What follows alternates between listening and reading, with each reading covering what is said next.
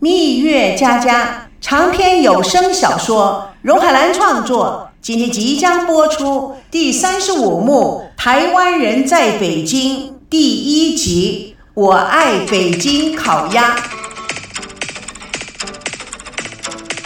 三个老邻居、老朋友、有缘人都坐在客厅里吃着北京烤鸭。赵念祖一面吃一面称赞着：“啊，好久没吃了。”这味道还真是跟以前一样。他看了看全都变样的至亲，那一年呐，我回来的时候看见你们两个买了北京烤鸭，等我回去吃呢。赵保国像孩子一样舔了舔油乎乎的手指头，哥，你也好意思说，你那时候回家二十年可以吃多少的北京烤鸭啊？赵念祖呵呵地说。那时候啊，看到你们提到北京烤鸭，我就流口水。我知道那一定是想起我才买的，但是，唉，但是我怎么能吃得下呢？田心雨笑眯眯的、轻松的、有点开玩笑的口气。那你就应该像小时候一样，跑过来抢走啊！赵念祖看了他一眼，摇摇头：“唉，那时的心情不一样，真希望那个时候有小孩子的心情，那我们也不会耽误了二十年。唉，也许，也许那时候看你们太……”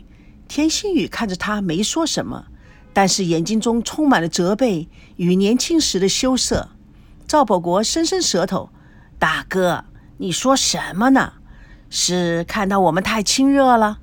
赵念祖笑着举起了拳头：“我觉得啊我那个时候做了错误的决定，我就应该上去打你一顿。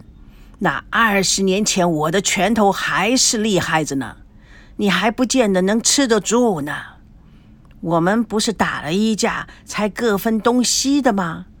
田心雨有些吃惊：“你们说什么？现在啊，跟你讲也没什么关系了。那个时候啊，我知道，呃，就是你们结婚的当天，哥来找我去参加你们的婚礼，我气坏了。我们俩就在那破阁楼里打了一架，然后啊，我就跑了。”田心雨摇摇头：“所以你们两个都走了。”你们两个真是真正的混蛋！爸爸妈妈到死都不知道你们是怎么回事呢。是啊，不过那时候他发那么大的火，我还真的搞不清楚是怎么回事呢。这，假如你知道，你会不会放手？当然不会了。你一直都是一厢情愿。赵保国看了哥哥一眼。是的。是的，在很久以前，我就不得不承认我是一厢情愿。赵念祖看了一眼弟弟，那时你是那么样的愤怒和悲哀，我还不知道到底发生了什么事情。直到我八九年回到了北京，看到你们那样的情景，你是那样的高兴，我才知道为什么。田心雨带着责备：“你们这两个家伙。”赵念祖温柔的看着他：“是啊，这么多年家里亏有了你，你也执行了你的诺言，你并没有离开赵家。我觉得这个结局蛮好的。哥，我听娜娜说你的婚姻好像不是很快乐。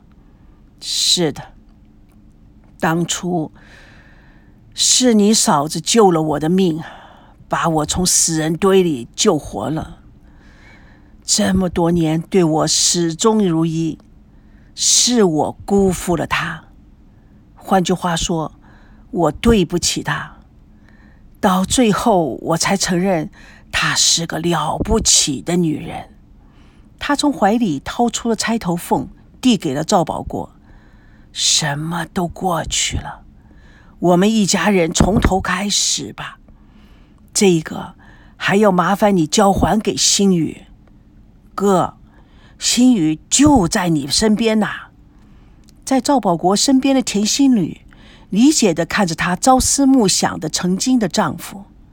张念祖将这头凤放在弟弟的手中，虎子，听哥的话，还是你还给他吧。她是你的妻子，我，我现在是他的哥哥。我们的父母为了我们都做了很大的牺牲。我们再度重逢，应该用更理智的方式共同生活。田心雨笑中有泪。是的，过去的都已经过去了，我们都应该庆幸在有生之年，扎沙还有相见的日子。从现在起，我们更应该把握今天，好好的活下去。赵保国将钗头凤交与身边的妻子，田心雨接过，看着他俩，面露微笑，将钗头凤插在头上。他们互相着看着，逗趣着，嘲笑对方光阴不在，容颜的改变。但是他们还是像许多许多许多年以前那么样的天真无邪。第二天晴空万里。众人在长城上攀登，全身是汗，都兴奋激动。摄影镜头由远至近，由巍峨的长城拉回到孙娜的身上。孙娜激动地说：“各位观众，现在我们全剧组正在攀登万里长城，大家情绪都非常的激动，特别是来自于台湾的两位朋友，更是心潮澎湃。大家猜猜他们是谁呀？”镜头转向赵维康、赵美娇，赵维康更是激动。大家好，我是赵维康，这是本栏目开播以来我第一次出镜。各位观众，你们应该不难想象到我有多么的激动。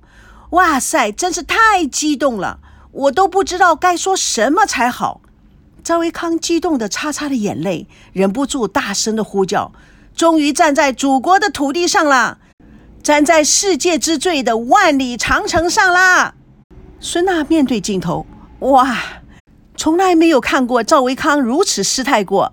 各位观众，我们都可以看出赵维康雀跃的心情。赵制片，再说说你登上长城的感觉。万里长城蓬勃气势，只能身临其境才能够感受到，很开心。从我小时候就梦想着爬长城，今天我要说。长城，我来了！赵美娇跑到镜头前面，哎，我就是那个十七岁的织梦少女赵美娇。我要面对着祖国的蓝天白云，大声的呼叫着：“喂，长城，你好吗？中国，我来认祖归宗了！”游客都投以好奇的眼光，一帮金发外国朋友学赵美娇又蹦又跳的喊着：“长城你好，中国我爱你，I love you。”人群传来阵阵的笑声，愉悦的气氛感染了每一位游客。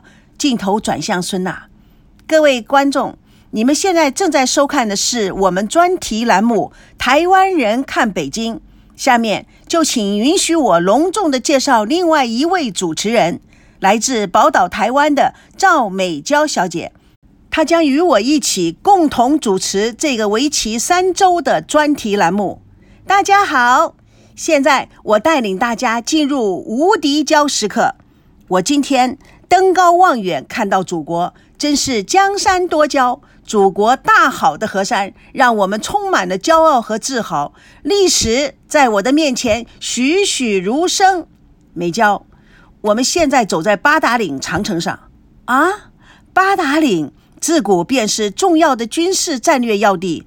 春秋战国时期，为了防御北方民族的侵扰，在此修筑了长城，至今仍见残墙，墩台遗存，其走向与明长城大体一致，对不对？好厉害，有下功夫哦。是的，八达岭长城是我国古代伟大的防御工程——万里长城的一部分，建于明代弘治十八年（幺五零五年）。对八达岭长城进行了长达八十余年的修建，并将抗倭名将戚继光调来北方，指挥长城防务。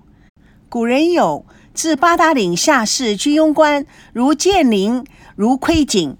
居庸之险不在关城，而在八达岭”之说。可见当时居庸关只是一个关城，真正防御是在八达岭。而且它山口的特殊地形，成为历代兵家必争之地，因此在这里修筑长城是具有极重要的战略意义的。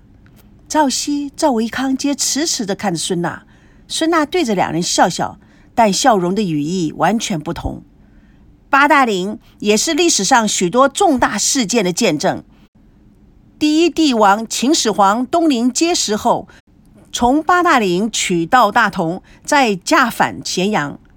萧太后训灵，元太祖入关。元代的皇帝每年两次往返北京和上都之间。明代帝王北伐，李自成攻陷北京。清代天子亲临，八大岭都是必经之地。对呀，近代史上慈禧西逃，泪洒八大岭。詹天佑在八达岭主持修筑中国自力修建的第一条铁路——京张铁路。国父孙中山先生登临八达岭长城，留下了许多的典故和珍贵的历史回忆。赵美娇与孙娜对阵，主持的有声有色，配合的恰到好处。三个男人幸福地看着他们，王曼投以欣赏的目光。高培志对着观众指着美娇说。看到没？那位呀，是我的女朋友。不会吧？她比你小一轮吧？高培志瞪眼看着他，悻悻地说：“哪有？只有半轮。”阿朱、阿恋在旁边偷笑着。这个时候，一个北京女孩乌兰芳拿着一个笔记本走了过来。请问阿朱老师在哪？阿恋不解地看了看他，指着阿朱：“阿朱老师？呃，嗯。”啊，阿朱啊，是他。女孩大方的与阿朱握手。我叫乌兰芳，你可以叫我小鸟，或者叫我阿兰。我是北京的统筹，以后会与你密切配合，请多指教。欧了，我带你去见老板。阿恋，你愣在那做什么？快结束了，啊，准备收工啊。阿朱带着乌兰芳去见赵维康，阿恋心中满满的爱意。妈妈耶，几岁呀？好可爱呀！啊，难道我的真爱在北京吗？蜜月佳佳与你为伴，主播荣海兰与各位空中相约，下次共同见证第三十五幕第二集《爱神的剑》。